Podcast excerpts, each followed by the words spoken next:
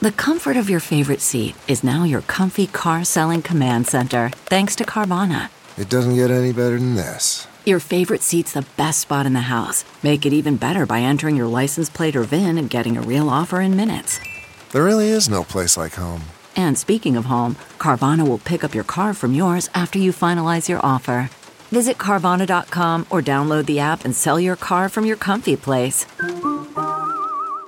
Good morning. I'm Margie Ellisor, at Fox 2 with your St. Louis news, driven by Bommarito Automotive Group. Police now have a person of interest in custody in this weekend's double shooting in Wellston. The major case squad of Greater St. Louis is investigating the case. The shooting took place off Chapman and R.M. Moore Avenues. A 30 year old man was killed, a five year old child was shot. That child is in stable condition. The pandemic, not over yet, and many are still working to recover from the financial hardships caused by last year's Governor J.B. Pritzker will be announcing a new child care initiative to help families across Illinois Illinois get back on their feet if they faced unemployment during the pandemic. That announcement is expected at 2 this afternoon. A young philanthropist held a lemonade fundraiser yesterday. Ella Matea wanted to honor Marine Lance Corporal Jared Schmitz. She runs Ella's Fearless Heroes lemonade stand. She didn't sell any lemonade this time, but volunteers collected money for a memorial fund. From the Fox 2 Weather Department, today mostly sunny with highs in the low 90s. Mostly clear tonight with lows around 70. 70. Tomorrow still will be warmer than normal with highs around 90 and humidity will be increasing along with cloud cover. We could start to see a few isolated storms by Tuesday afternoon, but those storm chances increase Tuesday night and overnight ahead of a cold front. Showers and a few storms continue through much of the day on Wednesday.